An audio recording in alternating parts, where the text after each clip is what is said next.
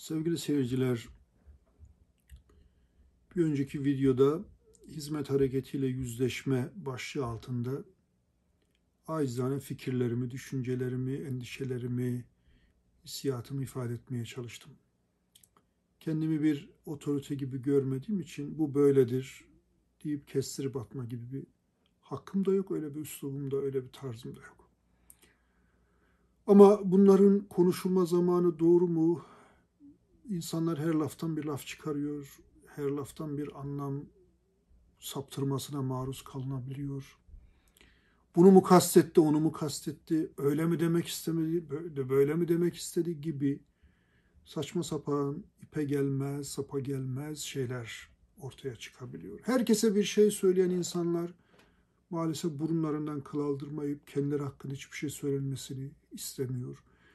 Ben çok açık ve net söylüyorum. Bu seriyi yani hizmet hareketiyle yüzleşme, şimdi Fethullah Gülen'le yüzleşme, daha sonra devam edecek şekilde muhafazakarlıkla, muhafazakarlarla yüzleşme, Kürtlerle yüzleşme, Alevilerle yüzleşme, kendimle yüzleşme serisi içerisinde bir şey konuşmak istiyorum. Ama Mahsuni Şerif gibi bilmem söylesem mi, söylemesem mi? Kendime hep soruyorum. Bilmem söylesem mi, söylemesem mi? Çünkü laf özellikle bu dönemde, fitnenin yoğun olduğu dönemde her yere çekilebiliyor. Ona mı cevap, buna mı? Kimseye cevap değil kaçım. Aylardır kafamda tarttığım, düşündüğüm bir şeyler söylemek istiyorum. Geçen sefer bir şey söyledim. Hizmet hareketiyle ilgili yüzleşme. Ben kendi hissiyatımı söylüyorum. Hissiyatı olan bir sürü insan vardır. Yüzlerce, binlerce insan. Onlar da kendi hissiyatlarını söylesinler. Bu böyledir, herkes buna böyle inana diyemiyorum. Mesela ben kendi penceremden bir sorumluluk addedip bir şey söylüyorum. Ha, beğenmeyen de izlemesin, bakmasın, alsın yere çalsın. Onu ilgilendirmiyor. Beni ilgilendirmiyor daha doğrusu o iş. Ben bana düşen bir sorumluluk olarak gördüğüm, mesuliyet olarak gördüğüm şeyi söylemeye çalışıyorum. Hata ise Cenab-ı Hakk'ın affına sığınırım. Sizlerin de affına sığınırım. Ama benim hissiyatım bu, düşüncem bu, tespitim bu.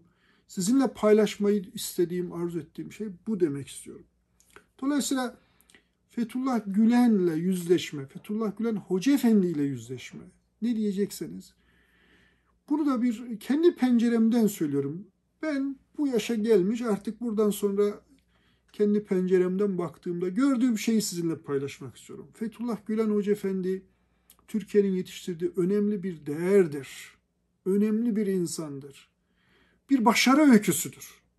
Erzurum'un küçük bir köyünden çıkacaksın. Sonra o zor şartlarda, o imkansızlıklar içerisinde e, İslami ilimler okuyacaksın. O ilimleri bünyende bir hayat tarzı haline getireceksin. Ondan sonra e, insanları, neye, hangi insanları? Okula küsmüş insanları, eğitime küsmüş insanları, toplumla barışmaya bir yönüyle küsmüş insanları, devlete küsmüş insanları adeta teşvik ederek diyeceksin ki okul açın, yurt açın, insan yetiştirin.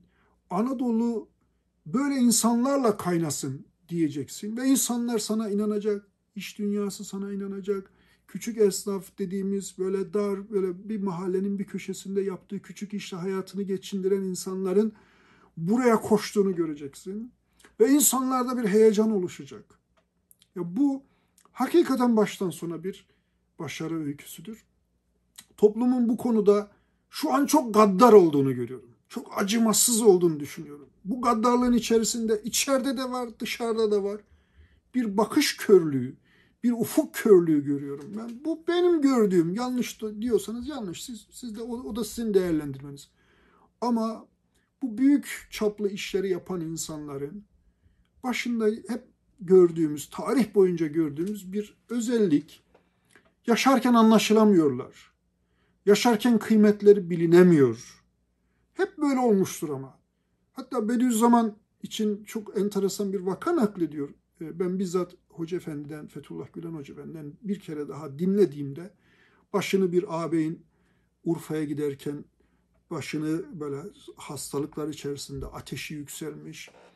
Ee, bir abinin omuzuna başını koyduğunu, dizine başını koyduğunu ve her uyandığında beni anlayamadılar. Beni anlayamadılar. O Eşref Edip'e verdiği röportajda da var bu. Beni anlayamadılar. Beni skolastik bataklığa gömülmüş bir medrese hocası sandılar. Bu nasıl bir feverandır? Bu nasıl bir iç yan, yanmasıdır? Bu iç yankısıdır. Vicdanından gelen iç yankıdır. Beni anlayamadılar. Ben de tam buldum hoca efendim ki hocam bu dış dünyaya yönelik midir, iç dünyaya yönelik midir? Daha çok. Bu, bu, bu bir öz eleştiri. Bu bir eleştiridir aslında. Kendisi dedi ki benim kanaatim daha çok içe yönelik bir eleştiridir. En yakından en uzağa kadar bu tip insanlar, bu güzel insanlar anlaşılamaz. Şimdi doğru olan bir şey var.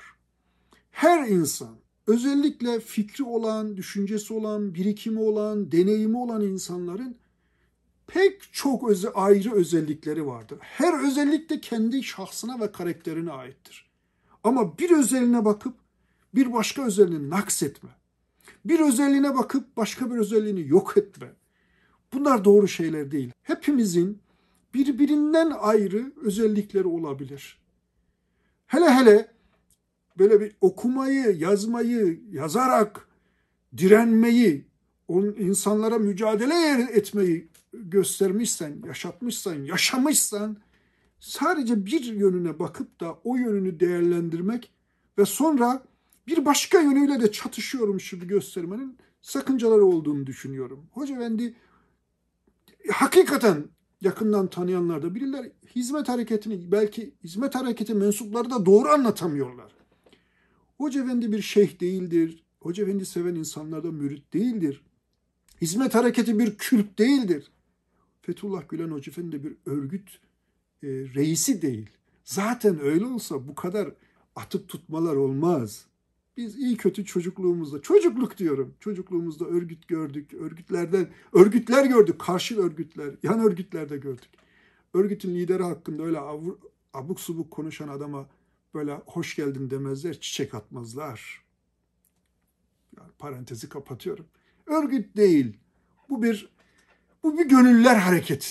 O gönüller hareketine de heyecan katan, heyecan veren insan hakikaten ileride anlama gayreti içerisinde yaklaşan insanlar bunu daha iyi tahlil edeceklerdir. Hakikaten karşımızda ilginç bir insan portresi var. Yani üzerinde durulması gereken bir portre var. Kendini yenileyen, kendini aşan, değişime açık ve bütün bunları yaparken de hayatında mukaddes bildiği kavramlardan, düsturlardan vazgeçmeyen ama sürekli kendini yenileyen, yenilediği ufuklarla da insanların ufuklarını yenileyen bir insanla karşı karşıyayız. Sadece bir inanç insanı değil, aynı zamanda bir aksiyon insanı. O yüzden bazıları rahatsız oluyor. O yüzden bazı güç odakları her zaman rahatsız olmuşlardır. Eğer bu ilimle yani Arapça bilen, Farsça bilen, tefsir bilen, hadis bilen, efendim beyan gücü olan, hitabeti olan bu insan bir bir caminin penceresinde orada kalsaydı, orada bazı insanlara sadece ders okutsaydı, belki bu kadar hedef olmazdı. Ama o zaman da Hoca Efendi olmazdı. Hoca Efendi aksiyon insanı olması. Yani aynı zamanda ilim adamının yanına, alimliğinin yanında, abidliğinin yanında, düşünce insanı olmasının yanında, fikir insanı olmasının yanında, kalem insanı olmasının yanında bir de aksiyon yönü var ki toplumu hedefler göstererek, istişareler yaparak önce, beyin fırtınaları yaptıktan sonra insanlara hedefler göstermesi, okumaya teşvik etmesi, yazmaya teşvik etmesi, diyaloğu teşvik etmesi, dünyayı anlamaya teşvik etmesi, dünyayı kucaklamaya teşvik etmesi, farklı kültürlerle bir araya gelmeye teşvik etmesi belli güç odaklarını her dönemde rahatsız etmiştir. Ve adeta şu an maalesef üzücü bir şekilde dünya tarihinde eşi az görünecek kadar bir baskıyla karşı karşıyayım. Ben şahsen herkes bir şekilde baskıya maruz kalıyorum. Fethullah Gülen kadar baskıya maruz kalan bir kimse bilmiyorum bir kardeşi vefat edecek. Onun kardeşinin de kendisiyle ne kadar gönülden bağlı olduğunu bir Hoca Efendi portresinde görmek lazım. Ben bir kere iki kardeşin vedalaşmasına, vedalaşmasına şahit oldum. Şahsen oradaki insanlar gibi ben de gözyaşlarımı tutamadım. Selam veren herkesi hapsetmek ne demek? Kendisi hakkında binlerce dava açmak ne demek? Ama bu ilk defa olan bir şey değil. Yıllar önce ilahiyatçılar yapmayınca haddimi aşarak benim yazmaya gayret ettiğim bir yazı dizisi olmuştu sonra kitap yapmıştık. Alimler ve zalimler diye. Alimlerin başına çok gelmiş bunlar. O Ahmet bin Hanbel'e yapılanlar, o İmam-ı Azam'a yapılanlar. İmam-ı Azam baştan başa bir kere. Bir Emevi zulmü baştan başa büyük bir hikaye.